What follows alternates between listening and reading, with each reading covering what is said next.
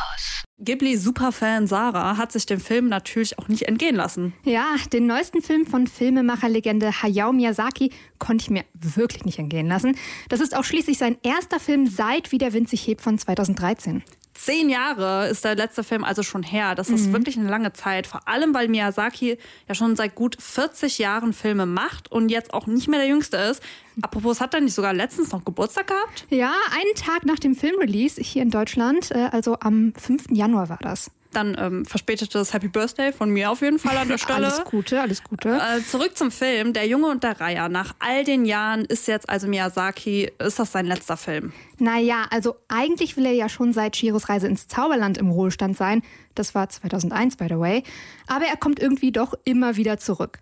Und auch wenn viele meinen, dass das jetzt endgültig der letzte Film sein soll, auf der internationalen Premiere von Der Junge und der Reiher hat der Vizepräsident von Ghibli gesagt, dass das nicht der letzte Film von ihm sein wird. Fleißig, fleißig also der gute Mann. Aber erzähl mal, Sarah, worum geht es denn jetzt in seinem neuen, nicht allerletzten Film überhaupt? Also, der Film basiert auf dem Roman How Do You Live von Genzoburo Yoshino von 1937.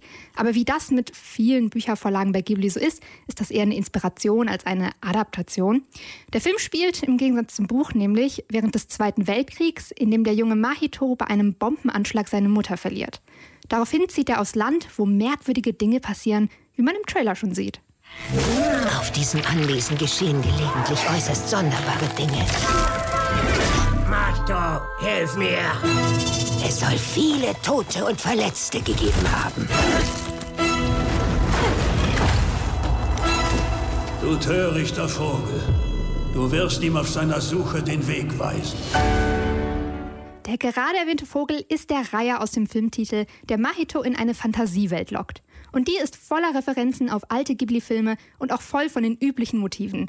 Sterblichkeit, Natur und künstlerisches Schaffen. Okay, das klingt vage, aber vielversprechend. Ja, vom Plot möchte ich nicht viel vorwegnehmen, weil der Film einfach sehr vieldeutig ist und man das am besten einfach auf sich wirken lässt. Der Film setzt auch generell mehr auf Bilder als auf Dialoge, um seine Messages rüberzubringen. Wer sich zumindest ein bisschen mit Miyazakis Leben oder den vorherigen Filmen auskennt, wird auf jeden Fall einiges verstehen. Und auch wenn man am Ende nichts checkt, ist allein das Visuelle unter der Leitung von Animationsregisseur Takeshi Honda wirklich, wirklich schön geworden. Im Notfall also einfach von den schönen Bildern berieseln lassen. Got it. Gerade in Zeiten von AI-generiertem Müll ist das ja auch schon mal schön, einfach wieder handgemachte Kunst zu sehen. Also Sarah, unterm Strich, würdest du der Junge und der Reiher empfehlen? Auf alle Fälle. Der ist jetzt zwar nicht mein neuer Lieblings-Ghibli-Film geworden, aber der Junge und der Reiher hat mich trotzdem ganz schön zum Nachdenken gebracht. Für mich fühlt sich der Film nämlich vor allem wie ein Abschied an. Wie ich eben schon meinte, geht es viel um Tod und Sterblichkeit, aber am Ende hatte ich auch das Gefühl, dass Miyazaki mit diesem Film sein Künstlerdasein quasi an seinen Sohn abgeben möchte.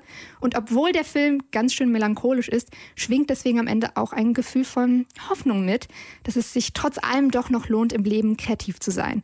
Und dass das Leben ja einfach lebenswert ist. Das klingt auf jeden Fall ganz schön emotional, aber bei dem Film wundert es mich auch nicht. Miyazaki ist ja für seine komplexen Filme einfach bekannt. Vielen Dank dir, Sarah, für die Eindrücke. www.kölncampus.com www